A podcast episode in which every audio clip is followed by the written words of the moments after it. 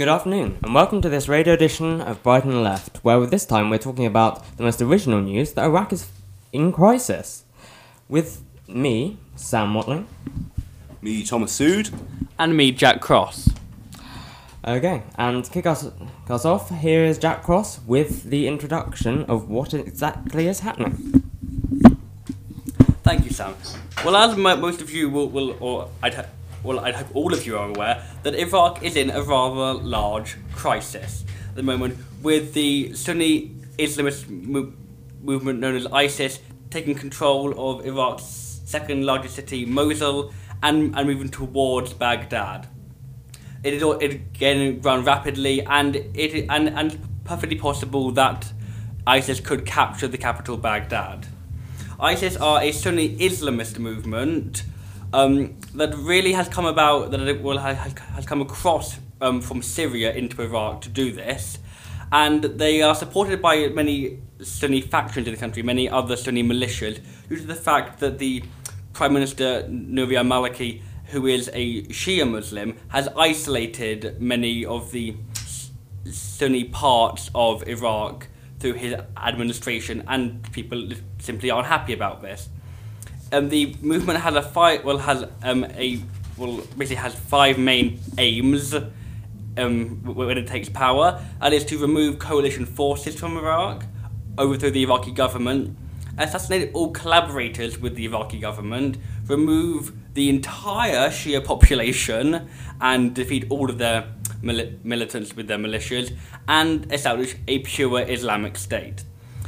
And of course, like the Western world, it really, of course, does not like this at all. Uh, the US are considering some sort of intervention. They're all saying, you know, no boots on the ground and phrases like that. And things such as airstrikes are favoured more. But of course, this um, this crisis has quite deep roots and to um, which go back way into Iraqi history. And so we're going to go over to Sam now to take us through part of Iraqi history. Iraq is known as the cradle of civilization, and this is quite well deserved when you consider lots of its ancient history. The first cities sprung up there, and indeed the first major empires of Assyria and later Babylon, whose cities were uh, situated on somewhere, well, quite near Baghdad today. However, after the these two empires, the history of Iraq became one not of a dominating state, but indeed one more caught between the competing aims of others, conquered by both the Persians and the Greeks. Uh, it later became a buffer state between the Roman Empire and the Parthian Empire, and was fought over by people like the Emperor Trajan. However, Iraq's main history is, and its main form comes about today as what happened in after the years following the death of the Prophet Muhammad, where uh, where the ca- capital of the new Islamic Caliphate was moved from Damascus to the less at risk Baghdad, where it became one of the greatest cities in the world, known as the Round City, with a population of one million people. However, this flowering of Islamic culture was brought to an end not by by Islamic wars or crusades, but by something that had the same impact for India, China, and Russia, which was the invasion of the Mongols. In 1258, the Mongol Empire besieged, captured, and sacked Baghdad, killing anywhere in the region of 200,000 to half a million and destroying the city as a major centre of culture by throwing all their books into the river to make a bridge for them to cross. There was also the murder of the Caliph who lived in Baghdad, the title that has never been taken back properly, even though some may want it, but the great force unifying the Islamic world was gone forever.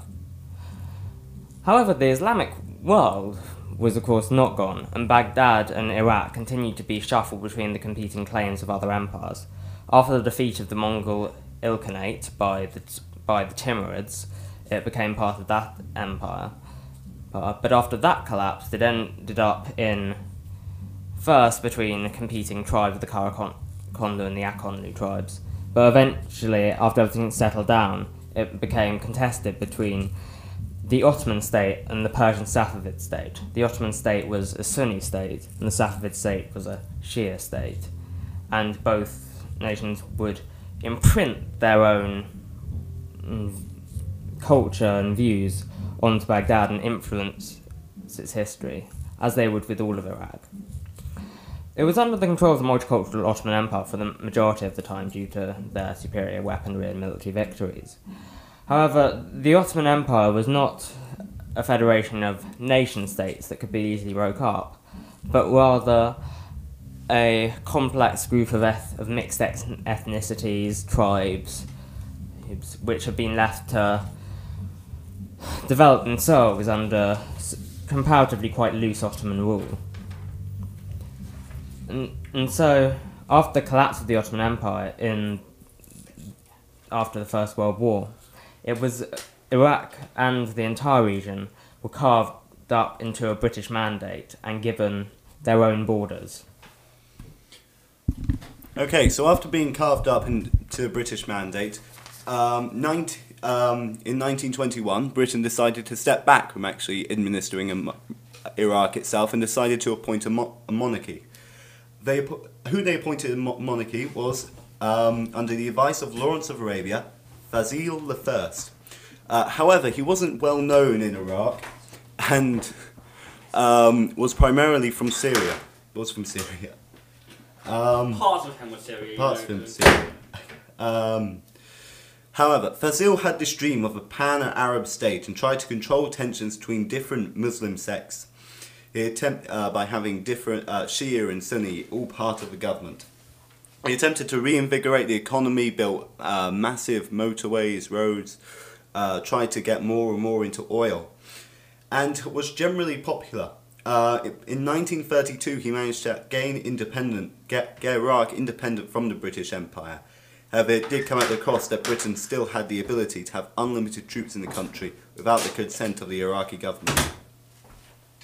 However, King Faisal died on the 8th September 1933, some suspect to arsenic poisoning, and his son took over. During this time, we're now looking at uh, the influence of World War One, no World War Two, and uh, in 1941, a coup d'état was initiated against the Iraqi government, funded by the Axis powers. Britain was afraid that if this um, coup was successful, um, they would cut off Iraq would cut off oil supplies to Britain and would instead start financing Ger- Germany and Italy. So they decided to invade Iraq uh, in what became the Anglo-Iraqi War, which lasted 29 days in 1941. Uh, the military occupation which followed convinced many of the Iraqis that they were being heavily controlled by the Western powers. This was from actions like the Baghdad Pact, which put Iraq in a pact with Iran, Pakistan, and Turkey to stop the spread of communism. And when Egypt nationalized the Suez Canal and Britain invaded, Iraq was forced to support the invasion, though they were heavily sympathetic to Egypt, being as because they were a British ally, they had to continue with it. They began to feel that the government, and I quote, was a tool of the Western world, and this led to the 1958 revolution. However, the government was unstable, and over the next 10 years there were two more coups slash revolutions, however you want to think of it, and eventually the Arab Socialist Ba'atha Party came in to power in 1968. Saddam Hussein was a member of this party, and he worked his way up, slowly taking more control, and in 1979 became president of Iraq. 1979 is a very good place actually when you come to the history of Iraq, as during this time Iran was having its own revolution. Now, eh, this worried Iraq as they were afraid it would inspire uprising among their own repressed minorities, and in 1980 Iraq invaded Iran, what became known as, very creatively, the Iraqi, the Iraqi-Iran War. Initially there were quick gains by Iraq, it looked like they'd take over uh, very quickly. Iran pushed back, and the war ended up lasting eight years. It was only ended it ended by a UN brokering deal. During the war, chemical weapons were used by Iraq against Iran, and also um, in the Anfal campaign, which was a targeted campaign against the Kurdish Iraqis, wiped up 100,000 of them, including 90 Kurdish villages. It is thought that uh, the US sold Iraq these chemical weapons, as they also helped them uh, mili- they had helped their military and with intelligent um, intelligence. Iraq is also no- worth noting that Iraq was also supported in the Iraq-Iran war by the Soviet Union, France, the Uni- uh, United States, United Kingdom, Saudi Arabia, Kuwait, and Jordan. So in a way, it's a bit surprising that it uh, they didn't win. Anyway, the war ended in 1988, and from there on, we're going to give you Jack to describe a series of more and more horrible wars. Thank you, Thomas. The next uh, major war that involved Iraq was the First Gulf War, in which Saddam Hussein invaded the neighbouring but very small but also very rich in oil state of Kuwait, which in which increased the oil potential of of all Iraqi territory, but giving them a huge control over the overall oil wealth of the world. In response to this, a a vast coalition of Western and Middle Eastern nations, including ourselves, the UK, the US, Saudi Arabia, many nations, allied together to beat um, Iraq and force them out of Kuwait, which they did fairly quickly and fairly successfully. However, um, I've lost myself. The war had a very serious effect on Iraq. I mean, there were uprisings um, during the war by Shia Muslims and, and by Kurds to overthrow Saddam Hussein, and this was a, these were very bloody uprisings that led to the deaths of over 100,000 civilians. Um, and the, after the war, Iraq was also ordered to disarm or or, or face military or face sorry face economic sanctions, and and they refused to disarm, so they had very heavy economic sanctions imposed, which crippled the country and and completely devastated the economy. In um, in 2003, in March, um, the coalition of forces led by the wonderful, wonderful George Bush and the US um, invaded Iraq on, on, based on the belief that they um, that Iraq had weapons of mass destruction, which they did not. It turned out the invasion only lasted 21 days, and uh, um, but however the actual fighting continued with, with the guerrilla war. It lasted until 2011, and and it's and it was very clear quite early on that the intelligence was wrong about um, Saddam Hussein possessing WMDs, weapons of mass destruction. In the insurgency, um, there were huge, huge numbers of attacks. In 2005 alone, there were 34,000 different attacks, and and which, which of course is which is offers devastating to any country. The um, Ba'ath Party, or however you pronounce it, was removed from power by the US, and Saddam Hussein was tried for crimes against humanity and executed on the 30th of December 2006.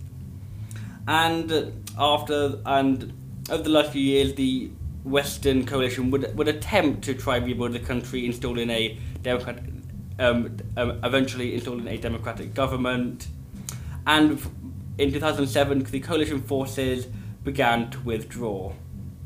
Um, the um, the current government in Iraq, led by what's his name, Sam. Thank you, Noam Maliki. Um,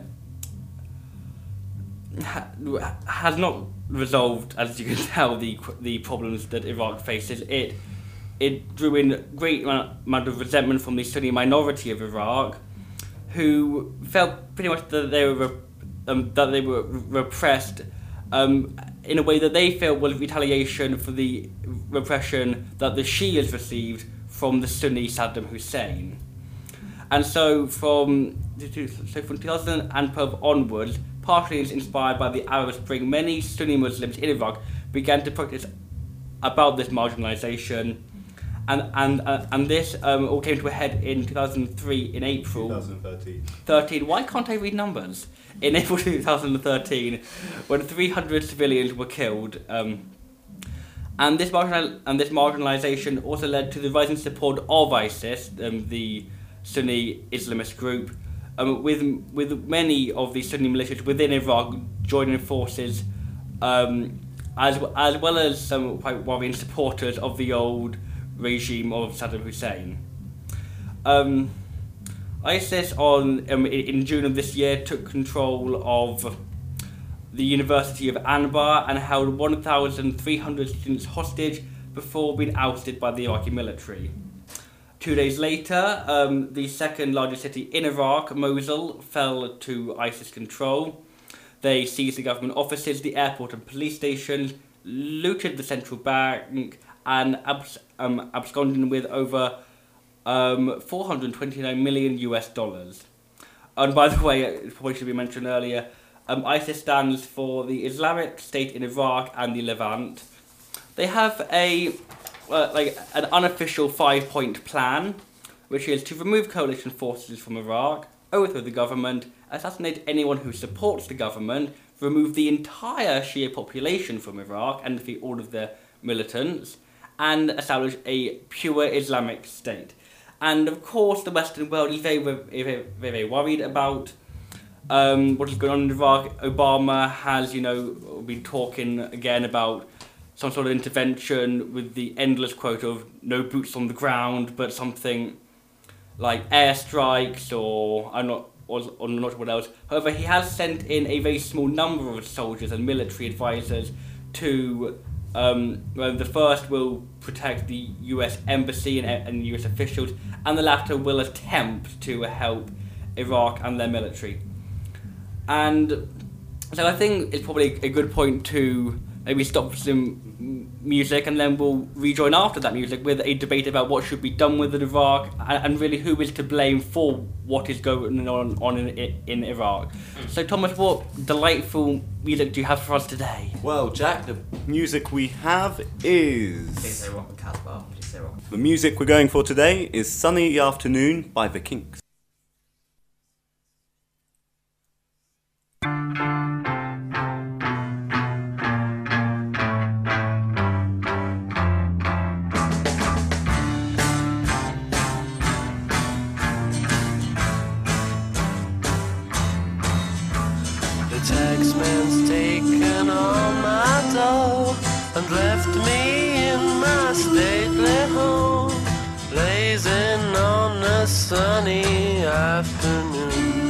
And I can't sail my yacht, he's taken everything I got. All I've got's this sunny afternoon. Save me, save me, save me from this squeeze.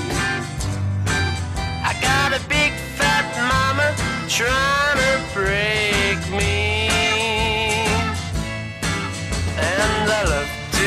live so pleasantly. Live this life of luxury, blazing on a sunny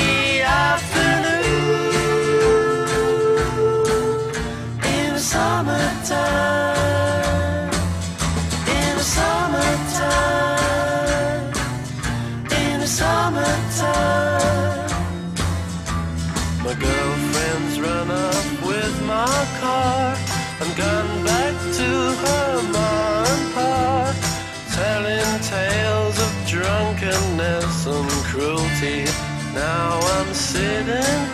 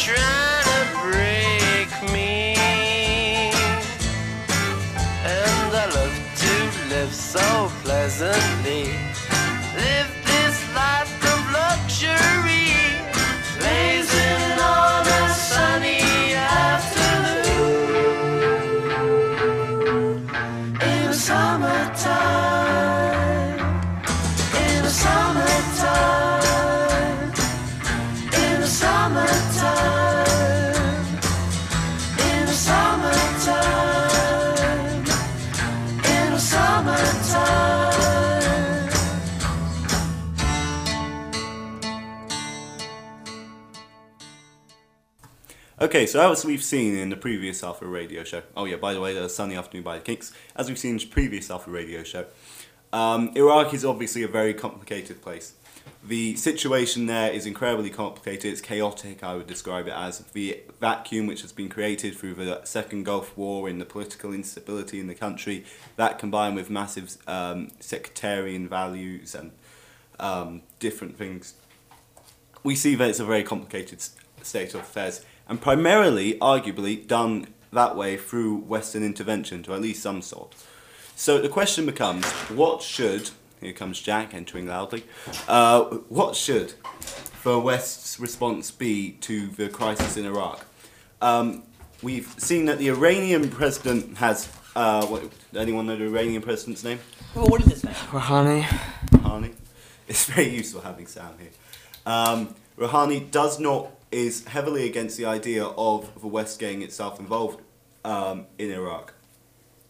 Um, Iraqi president um, and the West has also Barack Obama has said that he will not get involved until the current prime minister is um, got rid of. So now we're in a quite uh, interesting situation. I didn't know that. It was quite recent. So, um, let's just quickly start. Sam, what do you think? Should we be looking at a Western intervention here to stop ISIS, or what, what are your views on the matter?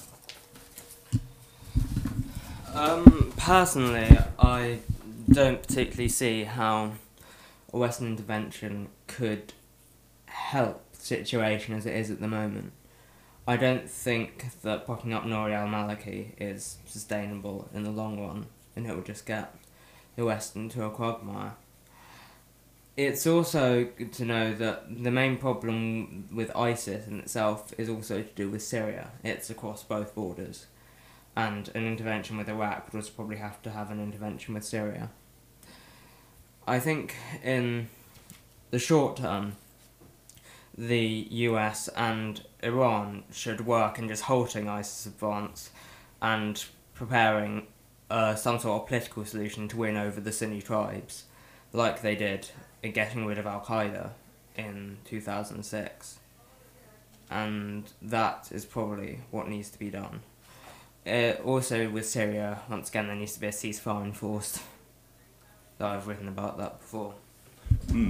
So, um, well, what would you then say if, uh, in the situation where we now have, where um, President Obama has stated that as long as we've got the current president, uh, the current prime minister in Iraq, he is not going to um, be helping. I mean, they seem to have, uh, the US and Iran seem to have slightly polarized themselves in a way here. That the US will only come in if the um, Iraqi PM's gone, and if the Iraqi PM goes and um, Iran uh, wouldn't help. I mean, effectively, Iran is for this uh, Shia staying in con- um, wait, this yeah, the Shia staying in control, while the US is for a secular state um, state in at least some manner, more secularish, or at least combined.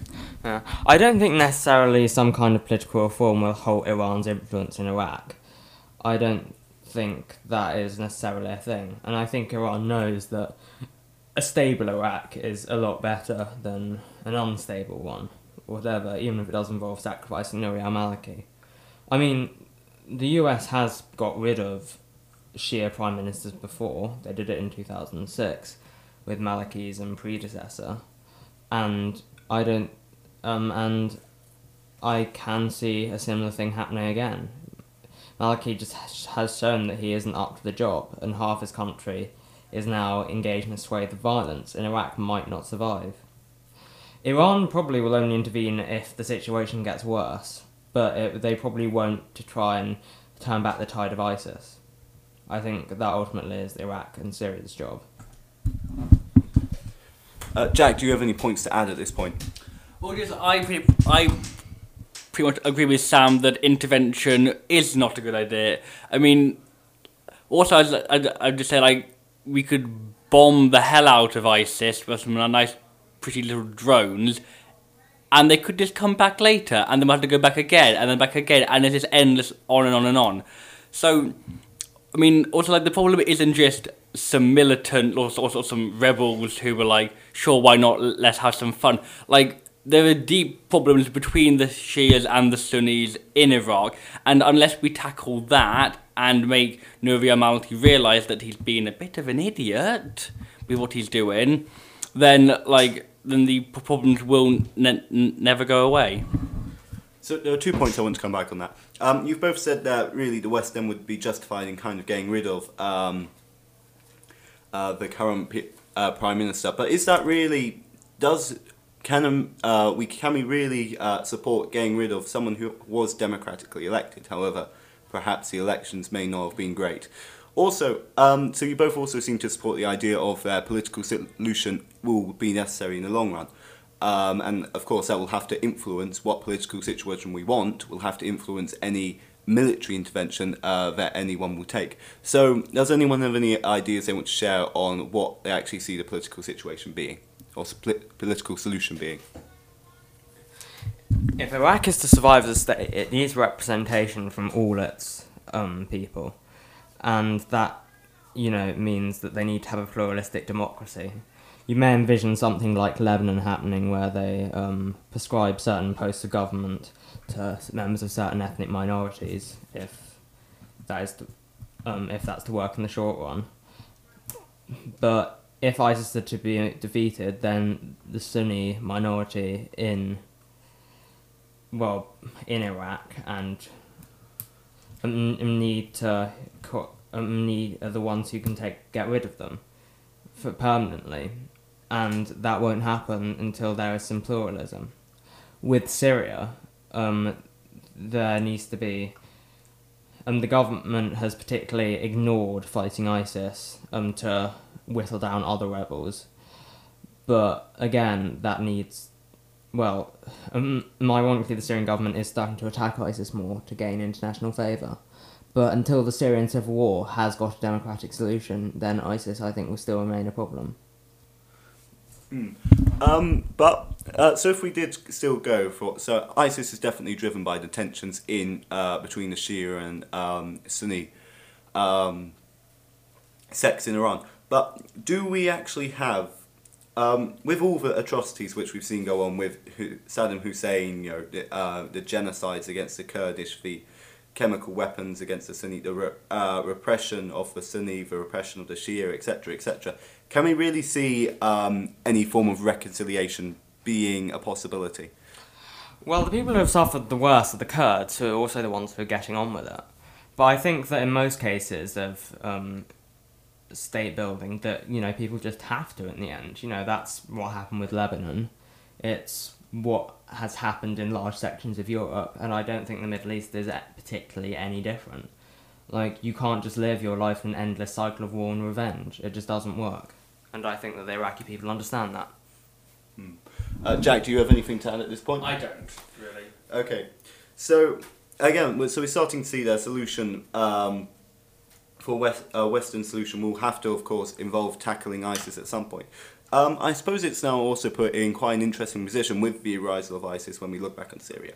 Is how do we now take the Syrian government, especially from Western perspective, we're seeing Assad as this horrible, terrible man, but he now is in a quite strong position to actually defeat ISIS, who now seem to be, you know, too bad for Al Qaeda, that they were kicked out of Al Qaeda because they were too extreme.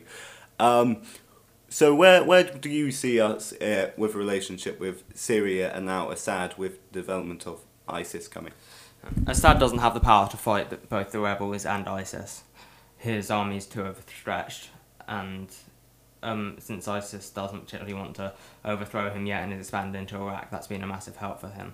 I don't particularly think the West is going to work with Assad. I don't really think anyone's going to work with Assad because I don't think he cares that much about ISIS.